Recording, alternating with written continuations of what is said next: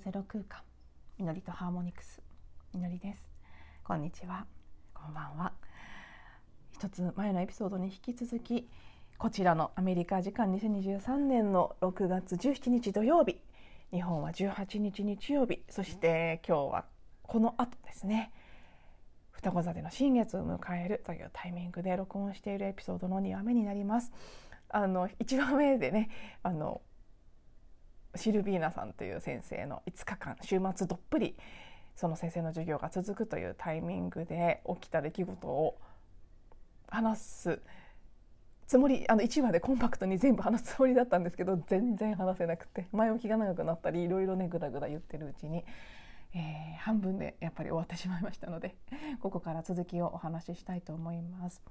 なので、まあ、こちらのエピソードに関しては一つ前の788話を聞いていただいた方が内容が分かりやすいんじゃないかなと思いますが、えー、とまずそう。そのシルビーナさんという先生の5日間の授業ですね、まあ、ももっと前から聞いてない方がもしいらっしゃった時のために今私はカリフォルニアでサウンドヒーリングの、えー、夏季集中講座というものを受けていてそれが11日間のプロセスが完了した時点でこの録音をしているんですけどちょうど真ん中折り返し地点で5日間連続5日間じゃない3日間連続で5クラスその1人の先生がずっとね同じテーマでどっぷりやると他の日というのは大体いろんな先生が入れ替わってやる形だったんですけどそこだけは多分もともと設計がねすごく深くいくっていう風になってるからなんでしょうね連続で行われるクラスがあったんですけどその中ですごく深い変容が起きたと。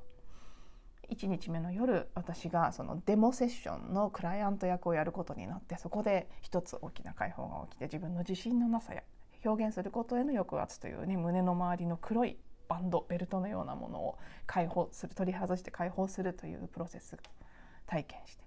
その夜家に帰ってきてからそのさらに自信のなさや表現することへの恐れというののものに隠されていた、うん、自分の人に嫌な気持ちを感じさせないとか、まあ、英語で言う people pleasing という人々を喜ばせようとする性質ですね。喜ばせないまでもとにかく誰かの気分を害したくないという恐れ人の気分を害して切り離されたくないという恐れですね。それがゆえに例えば傲慢な自分であったり自信家の自分であったり自信がないの逆ですね。なんで自信がない自分に執着してたかっていうと自信がある自分を見せるのが怖かったから。じゃあ自信がある自分を見せるのは何で怖かったかっていうとそれをしたら人から嫌われるとか人の気分を害すると思ってたからだと。その構図が1日目の夜に見えてきた。なので2日目はそのことに意識を向けながらクラスを受け始めたんです。なんですけどこれもねもう音によるセッションとかワークの効果としてすごくいい学びになったなと自分自身今振り返って思ってるんですけど2日目クラスの中ではあんまり起きなかったんです何も。午前午後と3時間のクラスが2コマあったんですけど割と冷静に前日にいろいろねバーって解放したのもあって客観的な感じでずっと受けていたんです。なのであ全然平気だなーなんて思っていたらですよ帰ってからクラスを離れてからすごいものがドカーンってある出来事を通して出てきてしまったんですね。そしてこれも振り返った今だからよりくっきり見えてきてることですけどまさにその私が前日の夜に設定した意図通りの出来事が起きてる私のその人を不快にさせたくないという恐れ。そこを見るのに格好の出来事が起きた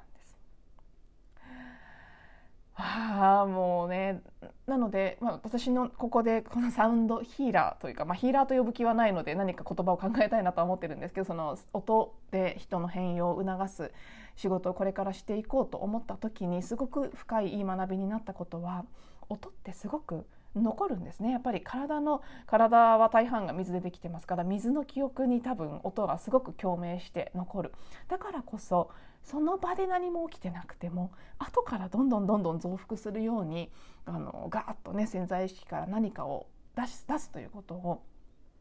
音は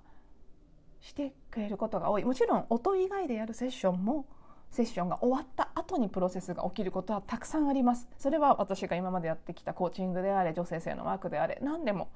どんなことでもそれはありますけど音は特に続くなという気がしているんですね。これは私があの来るこちらに来る前にボイスヒーリングの練習を15人ぐらいの方にやらせてもらった時にも何人かからフィードバックをもらっていて何日かとかあるいはもっとね本当に結構時間が経った後でも音が残ってる感じがするって言われることがあったんです。なのでああそうなんだと思ってはいたんですけど今回まさに私も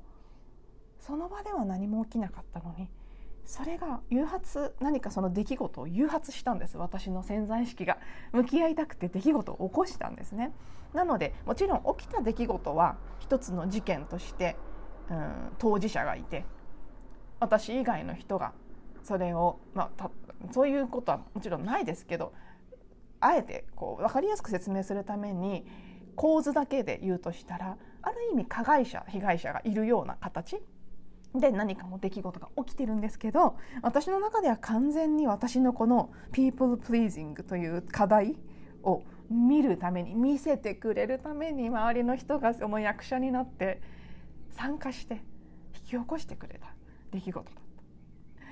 えまあ簡単にどんなことだったかっていうのを言うとその日お昼をですねこちらのポッドキャストをいつも聞いてくださっていて前もお話ししましたけどあの私の学校があるサウサリートの近くに住んでるよっていう日本人の方がいらっしゃってもう本当奇跡のようですけどね出会うことができた。で今回こちらに来て初めて対面で会う機会を作れたのがそのまさにその授業の日のランチだったんですでやっとお話できたんですけどお昼の休憩1時間しかないので結構バタバタと終わってしまってで戻った後メッセージをくれて晩ご飯ねうちで食べませんかっていうお誘いをいただいたんですね。で結構わずかな時間の休憩でかなり慌ててる状態で私はとっさにイエスと答えたんです。ここにはいろんな理由があって、まあ、皆さんお気づきだと思いますけど一つは私がそもそもノーということが苦手だということですね。そうピープープリーザーなので人を喜ばせたい性質があるので相手が自分に来てほしいと思ってたらまず最初に出る答えはイエスなんです。その期待に応えなくてはいけないというのが私の中に常にある。それはその人との関係だけじゃなくどの関係でも同じです。常に99%相手を喜ばせようとする方に選択がいってしまいがちなんですね。限られた時間だったのもあってもちろんどこかではあ本当は静かに過ごせって先生に言われてたよなとかいやちょっと疲れてるから休んだ方がいいんじゃないっていう声がなかったわけではないんですけどその方ともね本当はもうちょっと一緒に時間を過ごせるつもりでこちらに来たんですけど実際始まってみたらコースが思った以上に大変だったりあるいはその行き来ですね移動っていうのもそんなに簡単なことではなかったり思ってたのと違った部分っていうのもいろいろあってどこかに私の中で少し相手はそう思ってないのは分かってますよ。だけど私の中で勝手に申し訳ないなっていう気持ちがあったんです。本当はその方の家にも泊まらせてもらうつもりだった。でもこちらのお家に実際ね泊まることになったお家に主に滞在することになってそうするとやっぱりね行ったり来たりっていうのは私にとってその授業の間にっていうのは負担すぎてできなかったんですね最初はできたらしたいと思ってたんですけど そういうところからもああなんか申し訳なかったなそのつもりで準備してもらってたのにとかあもっと時間を過ごせるはずだったのにっていうところでまずその申し訳なさを埋めたいという私の欲求があったんです。さらにその日はちょっと複雑な事情があっていつもこのね今お家泊まらせてもらってるお家のオンラインのクラスでのクラスメートが送り迎えをしてくれてたんですけど彼女もちょうど仕事が忙しい時期だったのもあったみたいで日に日に送り迎えに疲れが見えてきて。そこにもすごく申し訳ないなって思ってたんです私は。私が運転しないできないからとかすごくねあのちょっと痛い気持ちになり始めていた頃だったんです。丸1週間過ぎて。もうね結構日本人以上にあからさまに大変そうな感じとかを出すので。あーなんかどうしようっておろおろし始めてたところだ実際にあの別の今オンラインではなくて実際今回のサマーインテンシブのクラスメートの一人がこれ本当に今ここで細かくお話ししませんけどすごく不思議なこれもミラクルな流れだったんですけどたまたま話しかけてくれたのをきっかけに彼女は遠くから通ってたんだけれどもこの今私が滞在している家の近くを通って毎日通学してるということが分かったんですね。なのでその前日ぐらいから彼女の車に乗せてもらって移動するようになってたんです。途中まで今のお家の人に送ってもらってで途中でクラスメートにピックアップしてもらっていくという形になったのがちょうどその前日ぐらいだったんですね。なんですけど、まあ、何せシルビーナさんのクラスが深いので変容で揺さぶりが起きてたのは私だけじゃなくてもうクラスメートみんなに起きてたんですね。なのであの送り迎えしてくれてる彼女も日に日に疲れていくと。みんな周りの人が疲れて嫌そうにしていくと 私の私の視点ですよ。私から見るとあみんなに負担をかけていて申し訳ないというのがすでに発動していた。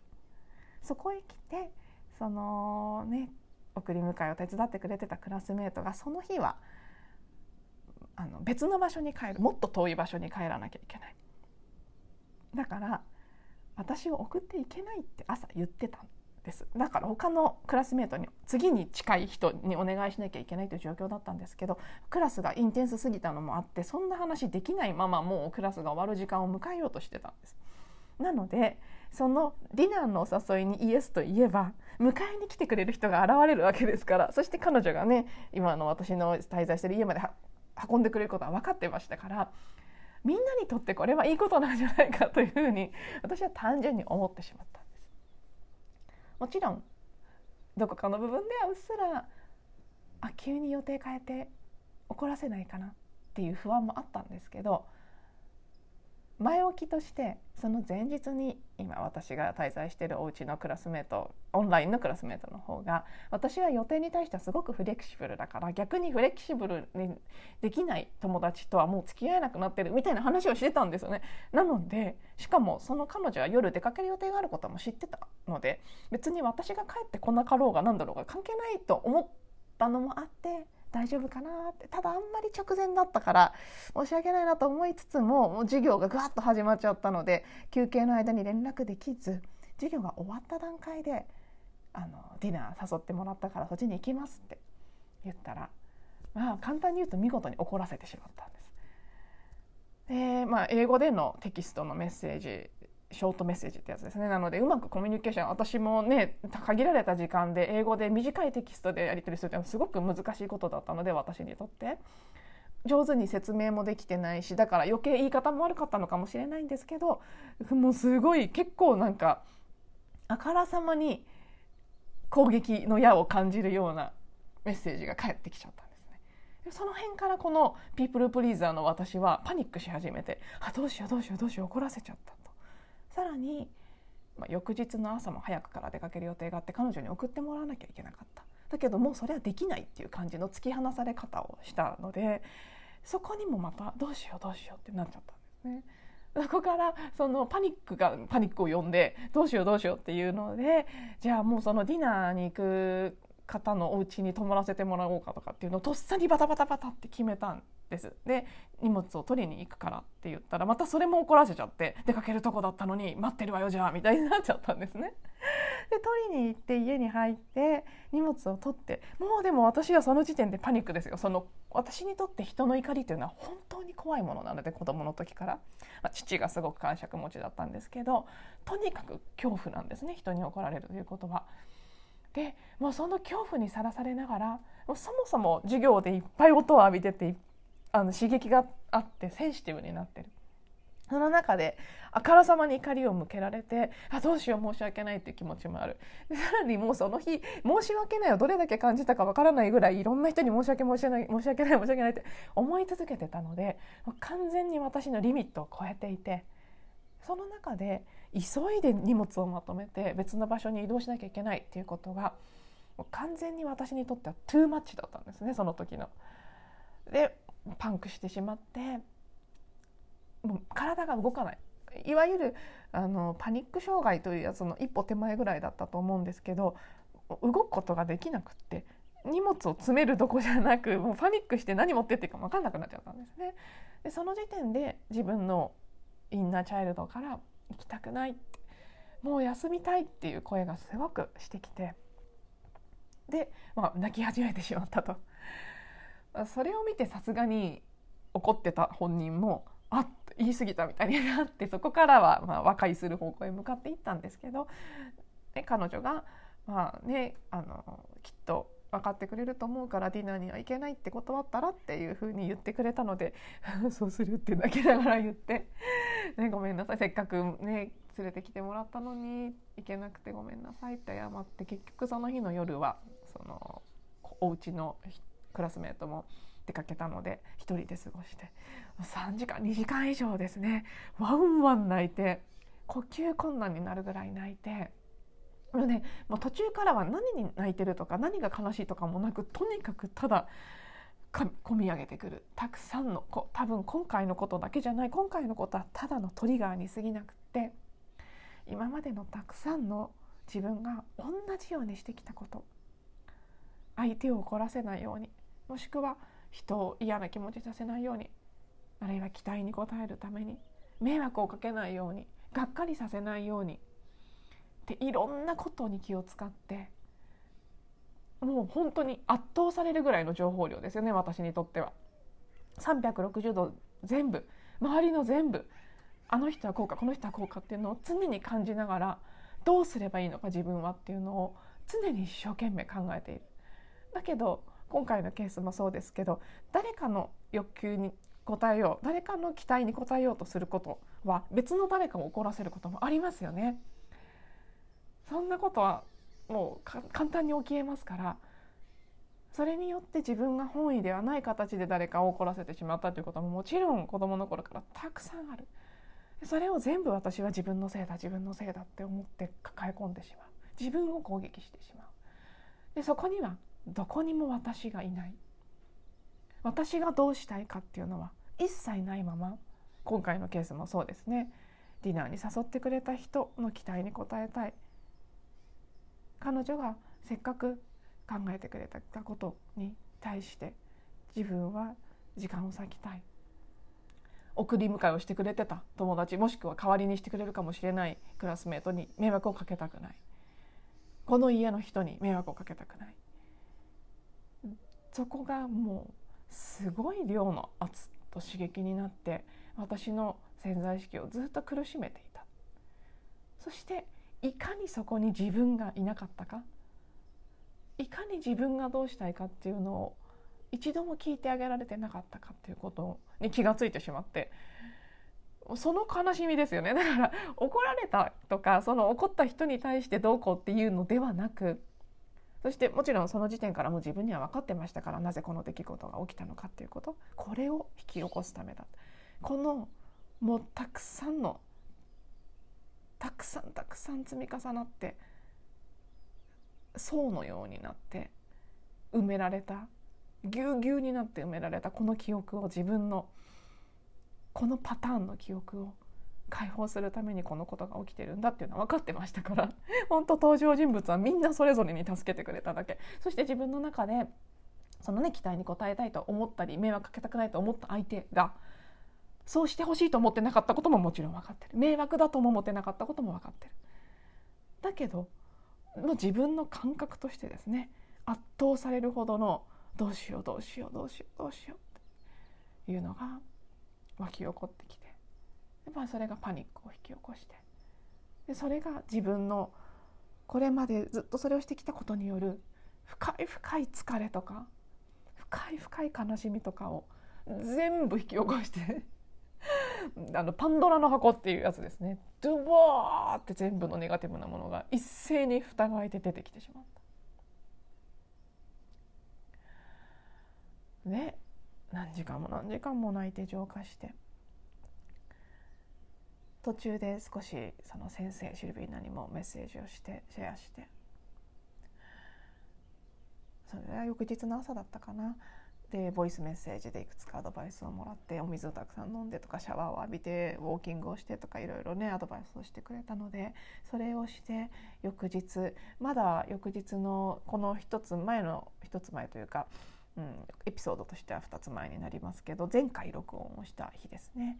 その日の日中はお休みだったのでその日もまだ午前中のうちはもう涙が全然止まらなくってまたこう少し止んだと思うとまたブワッと出てくるっていうのを繰り返していたんですけど午後ぐらいから少し落ち着いてきてそして夜クラスがあって夜のクラスで自分の中でその体験を統合して完了することが結果的にはできたんですけど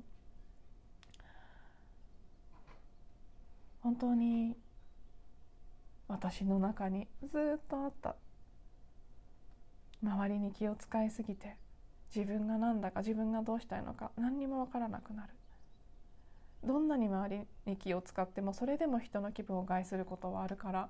そのことに傷つきすぎてそれによって自分を責めすぎてもっともっと自分が苦しくなる。それを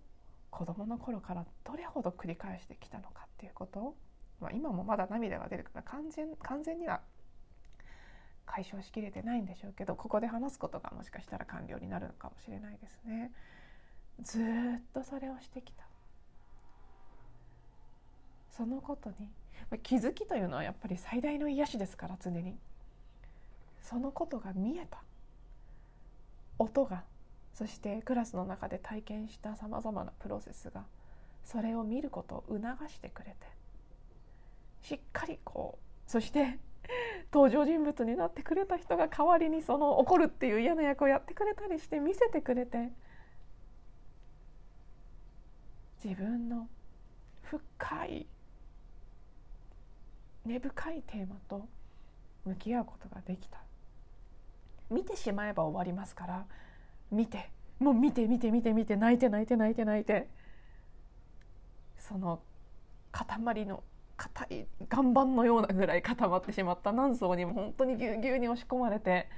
岩のようになってた塊が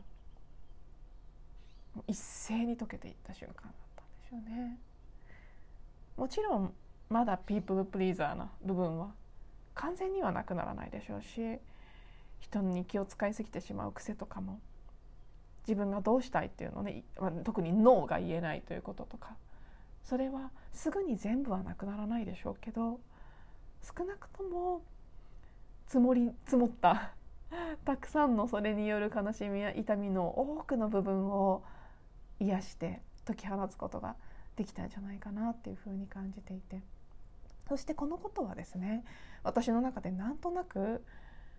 もう私自身だけじゃなくクラスのメンバーももちろんそうだし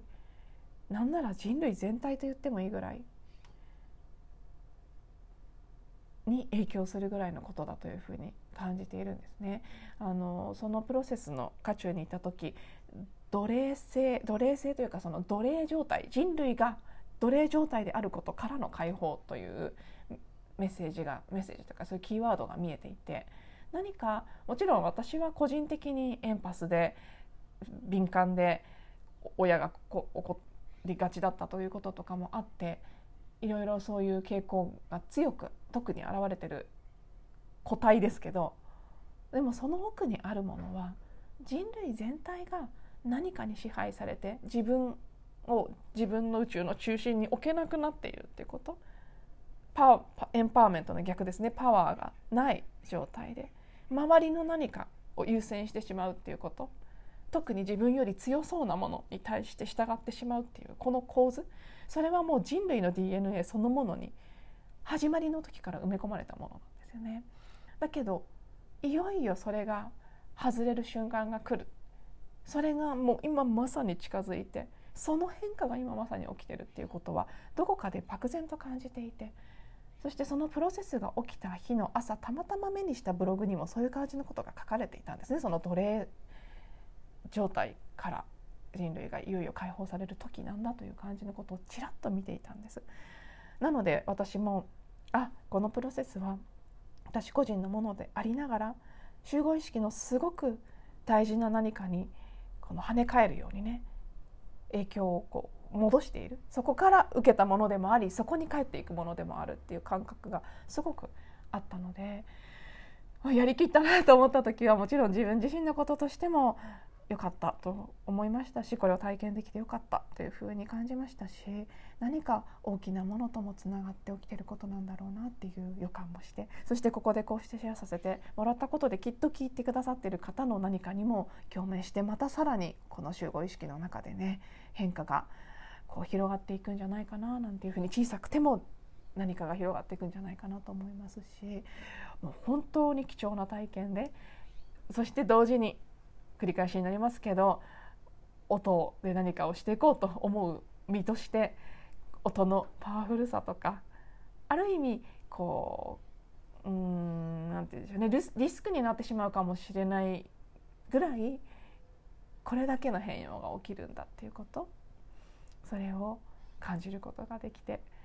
本当に良かったなと思いますし私自身もここから大きく変化するんじゃないかなとその最初の日に黒いベルトを外したことそしてそれがさらに次のプロセスを呼んでくれてたくさんの積み重なったものが解放できたことこれはこの後につながっていくんじゃないかなというふうに感じています。ではこちらを一旦締めくくってもう1話時間的に許すようであればこのその後のことですね。さらに最後の数日間のことをお話ししていきたいと思います。最後まで聞いていただいてありがとうございます。また次のエピソードでお会いしましょう。